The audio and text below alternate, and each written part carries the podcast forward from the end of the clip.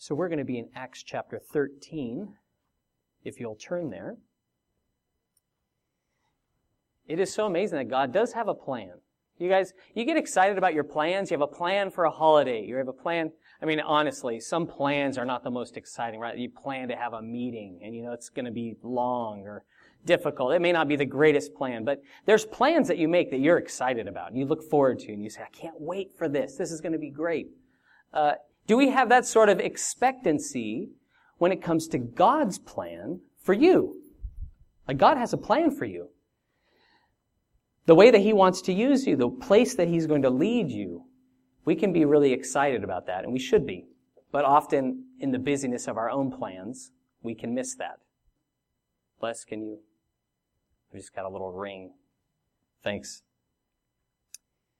we have the Word of God that gives us His plan for our life. We can learn of Him, and it's just so awesome that we can know of His kindness, but also experience it. The Bible is much more than God's plan, though God's plans contain it. It's more than history. There's a lot of history accurately represented in Scripture. It's more than poetry or songs, though, of course, those are there too. But it's a thorough revelation of the living God. It's who God is and how we relate to Him and how we can become one with Him through faith in Jesus. And it's marvelous to be part of His plans.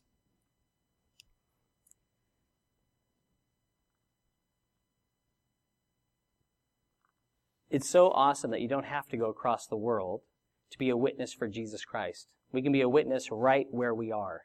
You think about Paul and Barnabas, how God had a plan for them and He sent them out to go into the Gentile world, to bring the gospel to the nations. And uh, God used them, and God wants to use you as well. And uh, the way to do that is not when you go overseas, because if we're not good witnesses for Him here, what makes us think we could be a good witness elsewhere? Be a witness where God has you, around the people closest to you, and then be amazed at how He uses you. I think it's important for us in making disciples of Jesus that we don't just think of making disciples as bringing people who don't know about God to people who are converted to faith in Christ. Don't believers need uh, exhortation as much as the unbeliever? Don't we need to be reminded of the goodness of God and His comfort in the middle, midst of trials? Because it's not just the world that needs God's comfort. I need God's comfort too. And we need the scriptures as much as the, the lost world needs the scriptures. And this faith, as Mark spoke about last week, it should affect our everyday activities, our experiences. So we'll start Acts 13, 14. May we lay these words to heart.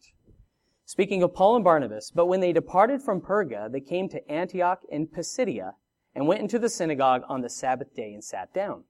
And after the reading of the law and the prophets, the rulers of the synagogue sent to them, saying, Men and brethren, if you have any word of exhortation for the people, say on. The Holy Spirit had separated Paul and Barnabas to the work to which he had called them. It said they had left Antioch and they went, uh, that would be, I guess, west towards Cyprus. Uh, they had that interaction with Elymas, the sorcerer, and Sergius Paulus in Paphos. And then they went to Perga and then to Antioch in Asia Minor. So they went north at that point, located in modern day Turkey. And as was their custom, they went into the, the synagogue uh, to have fellowship with the Jews and to attend that service there. And it was customary, and I don't know if you guys have been to synagogue, but there would be a hymn sung, uh, prayers read. There would be readings both from the law and from the prophets on every Sabbath. And uh, the basic format has continued in synagogues to this day. It seems that Paul and Barnabas were either singled out by the authorities or the rulers of the synagogue because maybe they had introduced themselves or, you know, if you can tell that someone loves the Lord, they, they understand the scriptures, they're excited. I don't know how, how they were called upon, but it said, kind of with a nod to them, hey, if you have anything to say to edify or exhort the people, go ahead and share. So they get this opportunity. Exhortation, it means to implore, to comfort, to strongly urge, to cease doing evil and do what's good. So that's what an exhortation is. And as we gather together as a church, it's good that we exhort one another. We have time for exhortation. Uh, Paul, he would write to Timothy to give special attention to reading, the reading of the scriptures, exhortation, and teaching. So not just to read it, to understand it, but actually to do it. To, to be, to be told what's right. And I think in a world that's very subjective, it may actually be uh, cold water splashed on your face. It's like, whoa, a bit of a shock when you're actually exhorted um, about what's wrong, but also what's right. He would write in Romans 12, 6, 8, Having then gifts differing according to the grace that is given to us, let us use them. If prophecy, let us prophesy in proportion to our faith. Or ministry, let us use it in our ministering. He who teaches in teaching. He who exhorts in exhortation. He who gives with liberality. He who leads with diligence. He who shows mercy with cheerfulness. And it's more than just a spiritual gift. They're like, well, I'm an exhorter. That's what I do. Well, good. But we should also be uh, f- faithful followers of Jesus, obedient ourselves. I believe the church needs exhortation as much as the world needs evangelists. We need that. We need to be exhorted. We need to be compelled by our brothers and sisters who say, hey, follow me as I follow Jesus. Don't copy me. Don't try to be me or be like me, but let's follow Christ together in obedience to His Word. Let's be challenged by what He tells us. Hebrews 13, 12 and 13. It's a warning against unbelief, but he says, exhort each other daily, lest your hearts be hardened through the deceitfulness of sin. If we're not getting exhortation daily, it's possible that we could become quite insular in our thinking and not even realize that how we're living is unrighteous or in a way that doesn't please God. So this exhortation is, it keeps us from hardness of heart. It keeps us from slipping into unbelief. Where if we're just talking with ourselves and we're not taking things to the Lord, we don't have input from other brothers and sisters who say, hey, it really sounds like you're worrying about this. Are you? well, of course, I'm not worried, you know, because we know we're not supposed to worry, but let's be honest with each other and ourselves. Yes, you know what? I am totally worried right now. It's good for us to come to that conclusion so that we can say, you know, I need to be casting my cares on the Lord. So I need to stop worrying, admit that I've done wrong, that's repentance, and then choosing to trust the Lord with it and doing my part in obeying Him. So the knowledge of Scripture alone is not enough to keep you with a soft heart if He's going to say, exhort each other daily lest you be hardened. So we need each other. We need exhortation.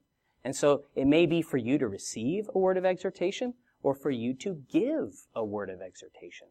Which do you find easier to do? Which do you like doing, maybe? You love exhorting people. Guys, do the right thing. You know, knock it off. Do, you know, we, it may be easier to do that. I think if you're walking in the Spirit, you actually will be reluctant to kind of jump into that. But when someone says it to you, like, who is this guy? Uh, what gives him the right to say that to me? Right? It may not be easy for us to receive that. So we need it both ways. Both to receive that word and to share that word, which takes boldness and obedience to the Lord. So as individual members of the body of Christ, we're called to exhort one another and to receive that exhortation. And uh, do you see do you see exhortation as, as something that's a bit annoying or something that you really need?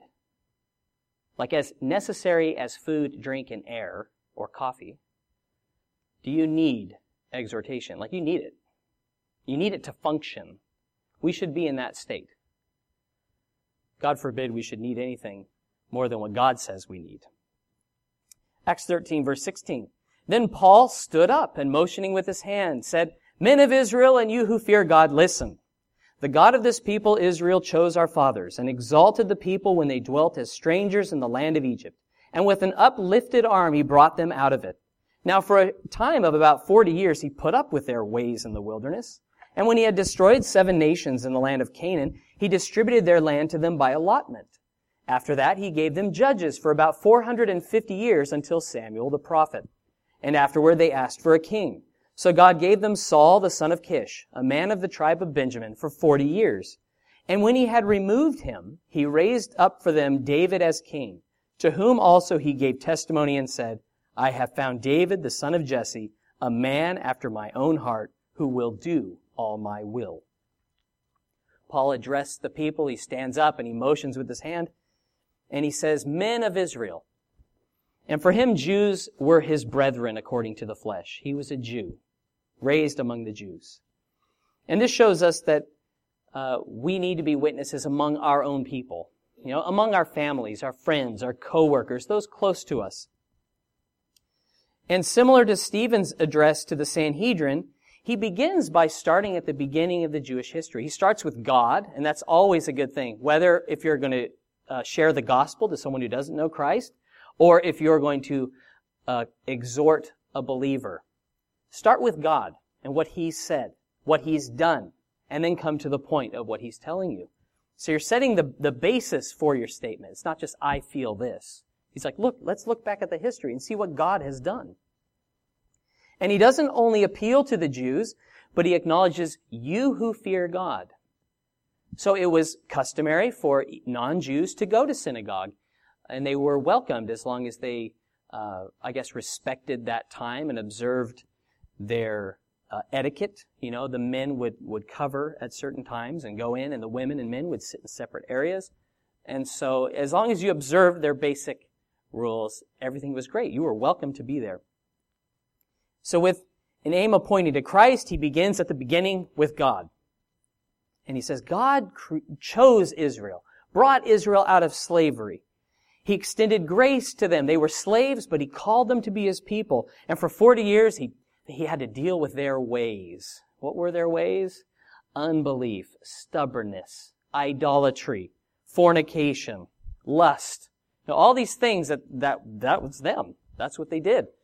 Uh, but according to his promise, he brought them into the land of Canaan and he gave them that land as an inheritance. And for centuries, they were governed by a series of judges. This pattern we see in the book of Judges, where they would, they would have problems because they had departed from God. They would cry out to God. God would send a judge or a deliverer to help them, to lead them, and they'd have rest from their enemies. But then again, they would fall into idolatry and uh, begin to stray from God. And then this, this like rinse, repeat over and over. But ultimately, they said, we want a king, Samuel, like everybody else, like all the other nations. We want to be like them. We don't want God as our king. We want to have a man who's our king. And so God gave them Saul. And Saul was a man head and shoulders above every other man in Israel. He was quite a physical specimen, and the people rejoiced.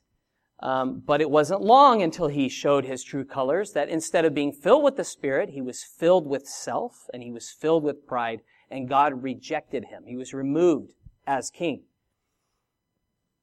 And in verse 22, he says, I have found David the son of Jesse, a man after my own heart, who will do all my will. And we have there a very good uh, working definition of the man after God's own heart, or the woman after God's heart. That's the one who does God's will. Remember when Jesus came, he always did the will of the Father. And so we too are to seek to do God's will and then to put it into practice. And that's a heart that's after his. David was not perfect. It was not the goodness of a, his heart that he followed God because none of us have a good heart. Um, but he had a heart that desired to do God's will. When he was rebuked, he responded to it. When his sin was pointed out, he repented of it and he chose not to do that anymore. And he sought to, to please God with his decisions. He's like, you know, how can I do something great for God? This is the way he's thinking. You know, when, uh, there's that Philistine who's defying the armies of the living God. He's like, man, someone's got to stand up for God and speak the truth. You know, who's going to let this, this Philistine say such things against God? And he chose to act on that. And the same thing, he wanted to do something. He's like, I'm living in this awesome house. I'm living, God brought me out of the sheepfold, and now I'm living in a palace, but the ark of God, it's in a tent. And that's not right. Something, God should have a great place for His presence to dwell. And so he sought to build God a house. But God said, I'm going to build you a house, David. I'm going to give you an everlasting house. Which is cool. We'll get into that. Verse 23, speaking of David. From this man's seed, according to the promise, God raised up for Israel a Savior, Jesus, after John had first preached before his coming, the baptism of repentance to all the people of Israel. And as John was finishing his course, he said, Who do you think I am? I am not he. But behold, there comes one after me, the sandals of whose feet I am not worthy to loose. Men and brethren, sons of the family of Abraham, and those among you who fear God, to you the word of this salvation has been sent. For those who dwell in Jerusalem and their rulers, because they did not know him, nor even the voices of the prophets which are read every Sabbath, have fulfilled them in condemning him. They read the scriptures every week. Every Sabbath they read about the prophets who spoke of Christ, but they didn't recognize Christ when he came. And they condemned him. They fulfilled the very scripture that they didn't understand, the one that they could recite to you. And if you had like a game and said, who said this prophecy? They could tell you who said it. But they didn't recognize Jesus when he came. But this fulfilled the prophecies. So God had said to David in 2 Samuel 7, 16, and your house and your kingdom shall be established forever before you. Your throne shall be established forever. And he fulfilled that through the person of Jesus Christ, who is of David's line. Jesus Christ is the son of David, but he's also the son of God. So he is of David's line, but he is also divine. He is God made flesh who dwelt among us. Jesus is a savior first for Israel, but whoever will repent and trust in him Paul speaks of John the Baptist. He came as a forerunner before Christ. He was the voice crying in the wilderness spoken of in Isaiah 40 verse 3 and Malachi 3 verse 1. He prepared the way for Jesus with baptism to repentance. So he would get together, he would preach to the people and tell them to repent. He's out in the wilderness and people flock to him to hear this guy who's eating locusts and uh, eating wild honey as his diet. And then he's preaching and it seemed that people would have been very happy to have him as the Messiah. They were like, Are you the Messiah? He had, he had a bit of a genealogy there. He's the son of a priest. He was filled with the Holy Spirit from the womb, the Bible says. He was a bright light, like attracting people, like moths to flame. People just came to him. But his purpose was not to glorify himself, but to shine a spotlight on Jesus Christ, the light of the world, the one who would come to save. And he said, he's, you know, I'm not even worthy to, to loosen his sandal. And this is not speaking of the great humility of John, though he was a humble man, but the divinity and worthiness of Christ. I'm not worthy to touch him. You're, you're asking me if I'm the Messiah. No. He's here, and I'm unworthy to even be compared with him. So he just pointed to Jesus, the Messiah who God sent to save people from their sins that song that we sang that said, you know, is your soul thirsty? And if we're filling ourselves and seeking to, to satisfy our thirst with anything other than the living water, we will remain thirsty. We will remain empty. We will be dry. But Jesus Christ, He is the one who gives living water, the Holy Spirit that springs up within us. So he says, Men and brethren, sons of the family of Abraham, and those among you who fear God, to you the word of this salvation has been sent. The Jews had the privileged position to know God through his word. He gave the law to them. They could know what pleased God. God had sent prophets to them. They had synagogues established where the word of God was read. And yet, despite all this access to God, they did not recognize Jesus when he came, and this fulfilled Scripture. And we're going to see, uh, as we go on, the word fulfilled over and over through this passage. Verse 28. And though they found no cause for death in him, they asked Pilate that he should be put to death. Now when they had fulfilled all that was written concerning him, they took him down from the tree and laid him in a tomb. But God raised him from the dead. He was seen for many days by those who came up with him from Galilee to Jerusalem, who are his witnesses to the people. And we declare to you glad tidings, that promise which was made to the fathers. God has fulfilled this for us, their children, in that he raised up Jesus. As it is also written in the second psalm, You are my son, today I have begotten you. And that he raised him from the dead, no more to return to corruption, he has spoken thus, I will give you the sure mercies of David. Therefore, he also says in another psalm, you will not allow your Holy One to see corruption. For David, after he had served his own generation by the will of God, fell asleep, was buried with his fathers, and saw corruption. But he whom God raised up saw no corruption. Now, we don't have the time to visit all the scriptures that were fulfilled in that period when Jesus was betrayed, died on the cross, his burial and resurrection. There were, there were like 25, at least 25 prophecies from the Old Testament fulfilled in 24 hours when Jesus, that happened, when he was betrayed, crucified, and buried in a tomb. That's phenomenal. Things spoken thousand years previous, a thousand years prior to him going to the cross, and they were fulfilled.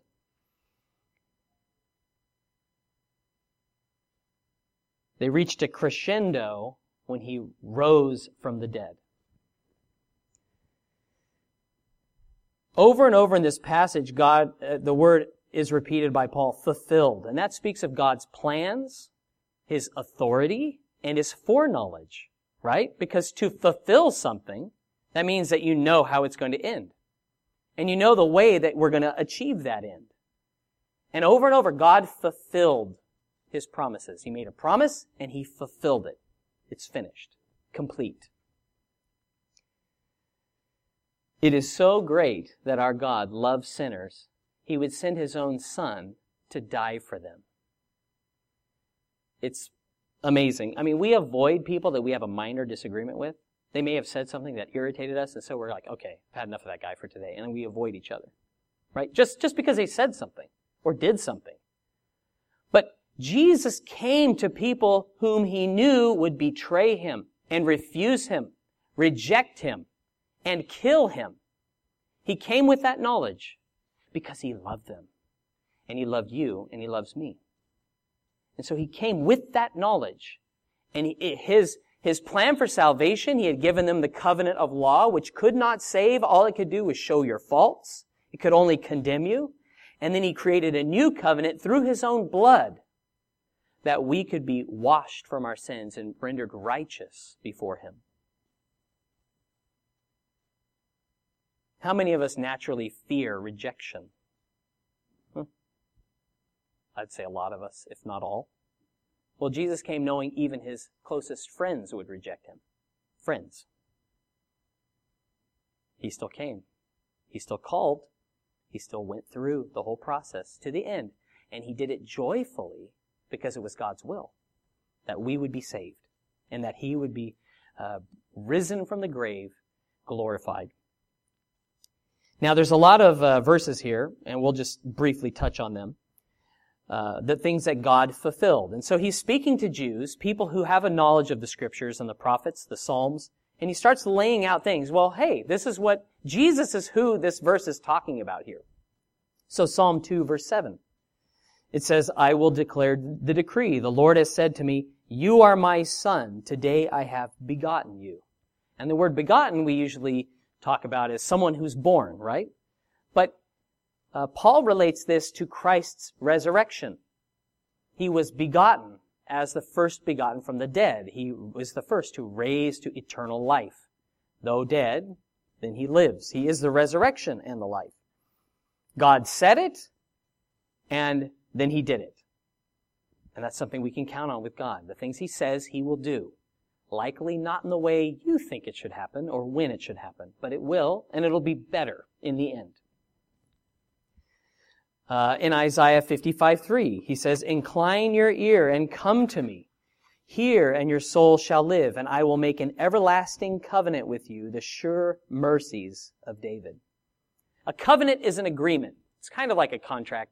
Can you have an agreement with someone who is dead? you know, someone's passed away and I'm going to make an agreement with them to buy their automobile. No, it doesn't work that way. You can't make a deal with them because they can't make a deal, right? They're not conscious to make a deal with you. So therefore, there's no covenant, there's no agreement, but we can have a covenant, an everlasting covenant with God because Jesus Christ is alive. He's the one whose blood was shed. He's alive and he's eternal. And so his word is good forever. He can make good on his end of it. And he also will raise us to new life with him. That final verse that he quotes, it's in Psalm 16, 9 through 11. It says, Therefore my heart is glad and my glory rejoices. My flesh also will rest in hope. For you will not leave my soul in Sheol, nor will you allow your Holy One to see corruption. You will show me the path of life. In your presence is fullness of joy. At your right hand are pleasures forevermore. So he's saying, David isn't saying this about himself. Notice the personal pronouns. You will not leave my soul in Sheol. You will show me the path of life. He's saying, he's speaking of Jesus. Jesus is the one who did not see corruption. David died and was buried and his tomb remained. Jesus, he died, but he rose from the dead and the tomb is empty. So he's saying, this is the Holy One. This is the Messiah. This is the one that was spoken about by David and of David's line, this is the Messiah, Jesus Christ, in whom we must trust. It says, At your right hand are pleasures forevermore. We can have fullness of joy and pleasures forevermore because of what God has accomplished for us. And that's delight. That's sweetness. Fulfillment speaks of purpose and design. I want you to turn with me to Genesis 25, 21 for an example that hopefully we can relate to our experiences.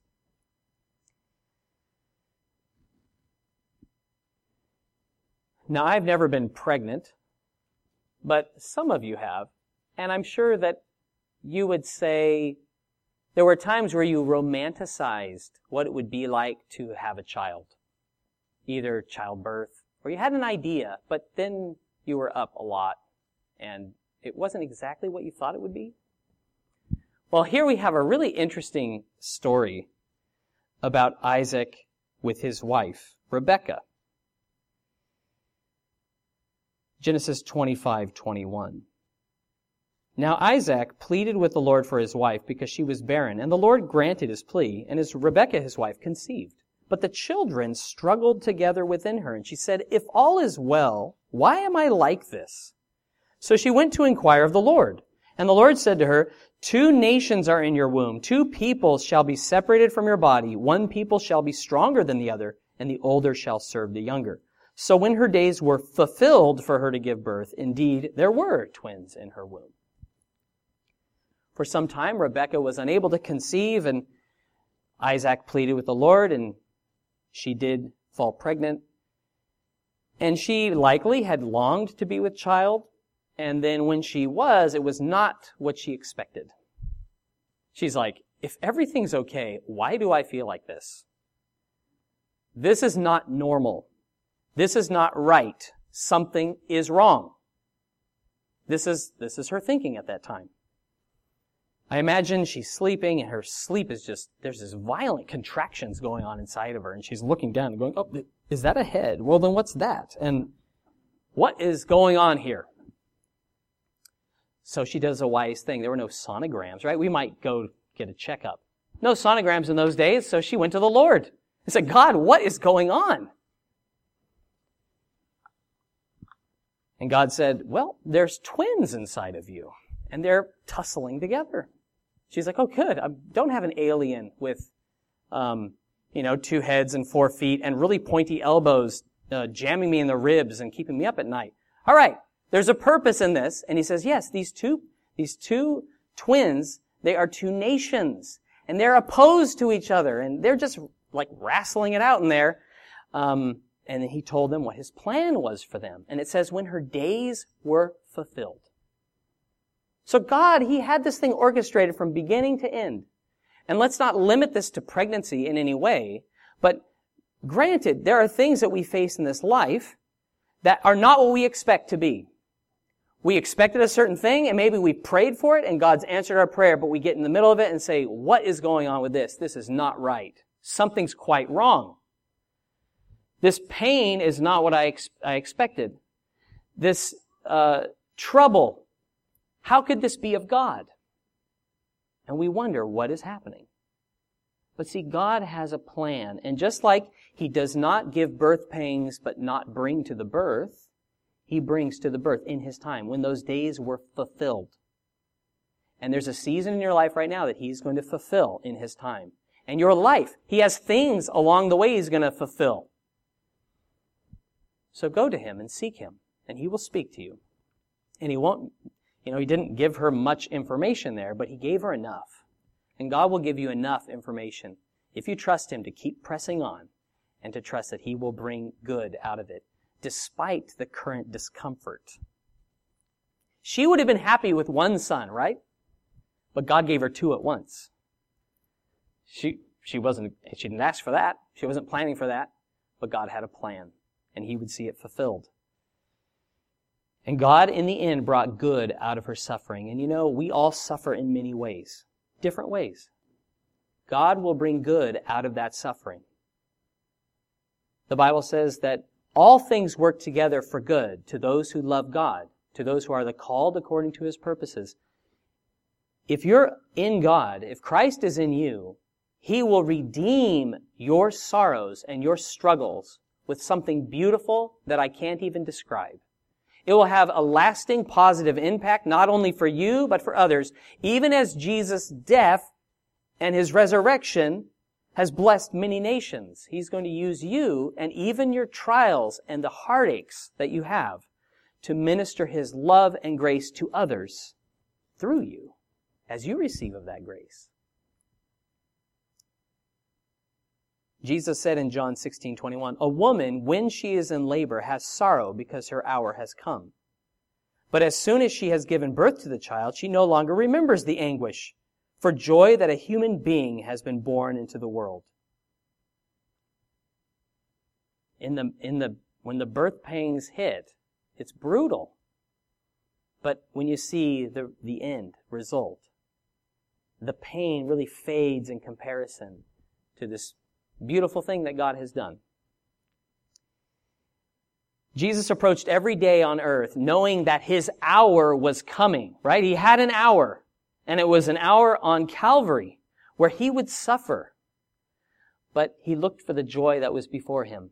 The joy of redemption. The joy of salvation. And offering his love to others that he knew you and others would receive. And that, that was, that brought great joy to him. Say, oh, it's totally worth it. It's worth it.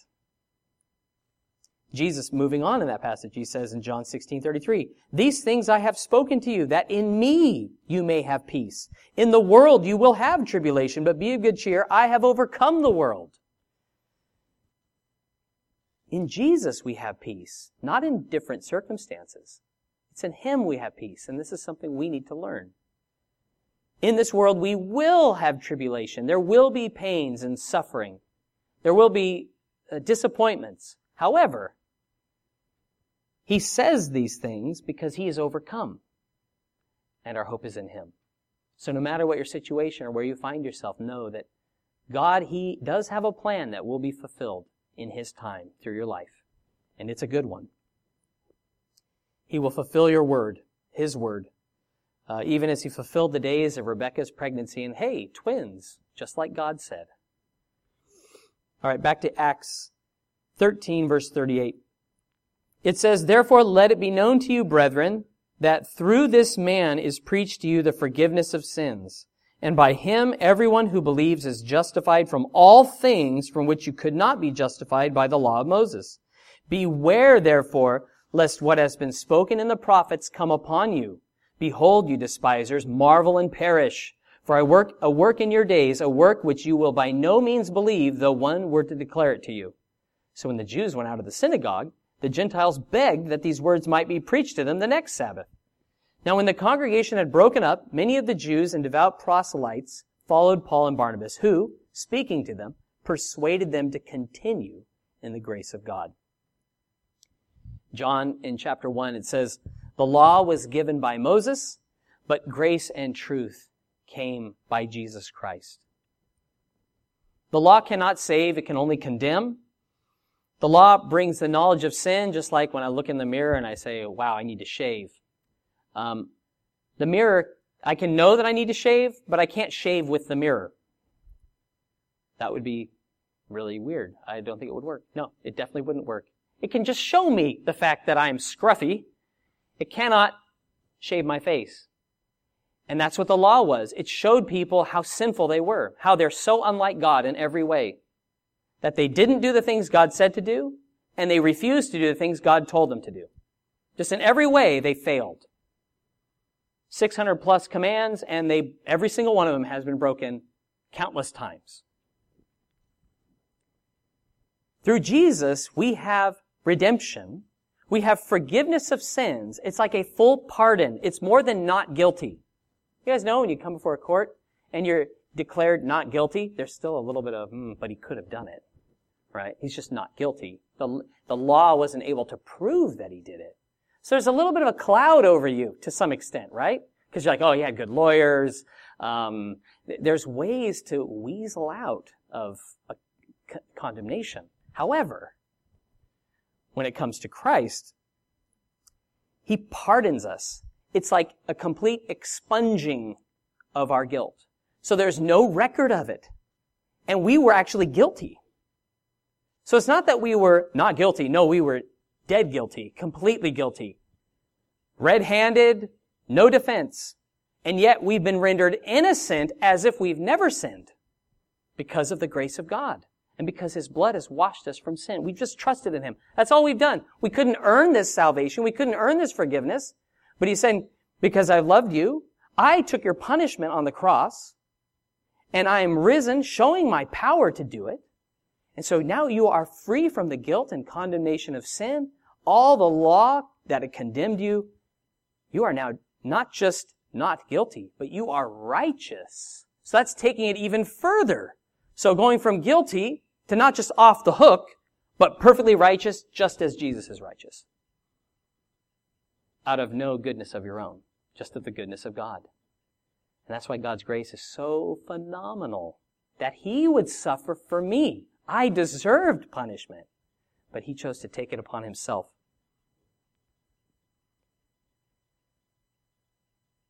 The only ones justified by the law are those who keep it perfectly. It says in Romans 2:13. But righteousness comes through faith in Jesus, through trusting him. Now Paul, he gives a, a warning to his hearers in Habakkuk 1:5. It says, Look among the nations and watch. Be utterly astounded, for I will work a work in your days which you should not believe, though it were told you. Now, Habakkuk, his story is he was a prophet uh, shortly before Jerusalem fell and the temple was razed to the ground by the Babylonians, which shocked God's people. So he says, I'm going to do something that you wouldn't believe even if I told you.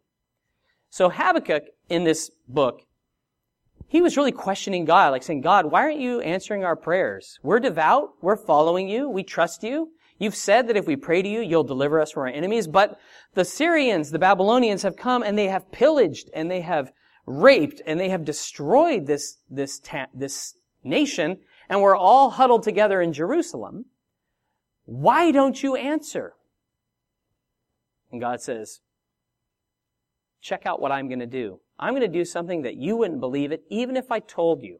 Because he would use Nebuchadnezzar, the king of Babylon, as his instrument of justice to destroy his people and to bring them into captivity for 70 years. This was just, they, they wouldn't receive that. They're like, no way. We have the temple, the temple of the Lord. We have his presence here. This is where he's put his everlasting name. And that you're just gonna, you're gonna have the heathen destroy us. And God is like, yep. It's exactly what I'm gonna do.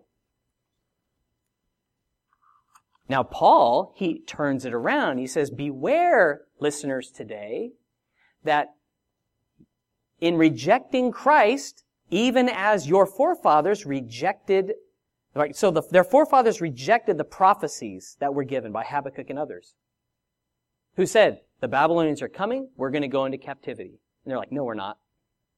Where should we go? Just don't go to, he said, whatever you tell us, we'll do. Don't go to Egypt. Hey, that's exactly where we're going. Don't tell us what to do. And so they go to Egypt, even if, even after he said that whatever God said they would do. Um, so he says, beware, and you know, that if you reject Jesus, it's death. There's life in Christ, but if you reject Him, it means death for eternity, cut off from God. So beware, people. Beware, he was telling them. There's no salvation in the law. There's no deliverance by your own efforts. It's only through faith in Jesus Christ. Don't reject Him like your forefathers rejected the prophets that you read every, every Sabbath. The assembly, they break for the day. The Gentiles approach Paul and Barnabas, and it says they begged those words could be preached again the next week. Oh man, we want to hear that again. Can't get enough of that. They were hungry for the gospel. They just wanted to hear it again. They wanted to, to revel in the grand acceptance that God had given through Jesus. Now, follower of Christ, may, God forbid the gospel should ever be seen as like boring or rudimentary or so fundamental that we actually move on for, from it in our Christian experience that the gospel could be compared to like the starting blocks of the race. You know, they're in the starting blocks and it's something to push off on and to begin, but then it's quickly moved out of the way so that uh, you won't trip on it on your next lap. That's not how we should view the gospel. It's terrible theology and awful practice. Because the more we grow in the gospel, the more we understand how good God is, how wicked and undeserving we are, and the grace that He has poured out on us. It's, it's almost like the lines of the track, you know, on the oval. It shows us how to live because we say, God has been gracious to me. So I'm going to be gracious to them. God has forgiven me of all my sin. I can forgive them because they hurt my feelings. The gospel, it's the, it's, God will use it to guide and direct us when we look to Jesus, how He's treated us. Totally undeserving of His favor. And so then we stop forcing others to, you know, you need to pay. You gotta pay for what you did. You say, well, has God made me pay for what I've done? Yeah, there's consequences for sin.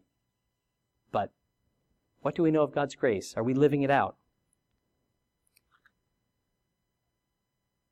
I used to compete in cross country in high school, and one time the course was not clearly marked. It used to be, we, it was like a pretty easy to navigate path.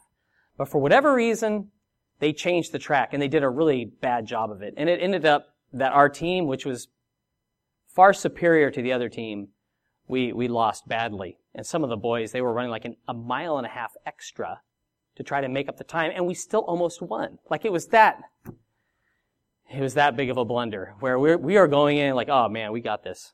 And then we lost because they took a wrong turn and had to double back and do everything again.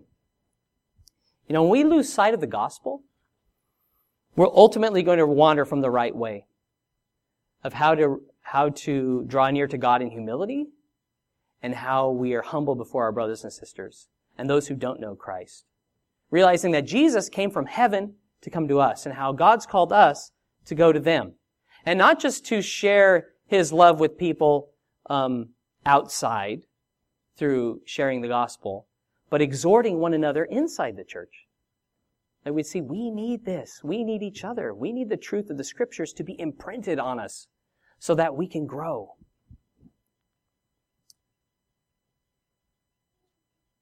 I like that it says, they spoke to them and persuaded them to continue in the grace of God. Some of the people hated what Paul said. He gave a word of exhortation. Some people were like, we're out of here. That was terrible. That was awful. I can't believe those guys said that. What audacity in the synagogue to say such things. Heresy. You know, they're, they're, they're just angry about and offended about what was said. But there are others that are like, please tell us that. We want to hear it again. want to hear about this. Many believed. And it says that the receptive people they spoke to and persuaded them. This is to convince them to continue in the grace of God. Because once we receive the gospel, we come to Jesus and trust in Him, our natural inclination is to swing to, lib- to uh, legalism, where we begin to uh, put rules and boundaries on ourselves and others to say, well, this is how we know we're righteous, is because you do certain things. And then the, the other side is you become totally liberal, and you say, well, God's forgiven me of everything, so it doesn't matter how I live. I can live however I want. I can, if I sin, I'll just ask for forgiveness. And it's just open season for sin. But see, God didn't save us so we'd keep sinning. He's forgiven us by His own blood so that we can be empowered through His Spirit to live righteously and to please Him in everything we do. We can be impatient towards others when God's been very patient with us. Hasn't He been patient? Hasn't He shown long suffering towards us? Hasn't He been gracious and faithful? All those things that we admire about Him. He wants to work in your life and through you to others. So I exhort you, brothers and sisters, continue in the grace of God. If you could turn your Bibles to 2 Peter 3, 14 through 18, we'll close with this passage.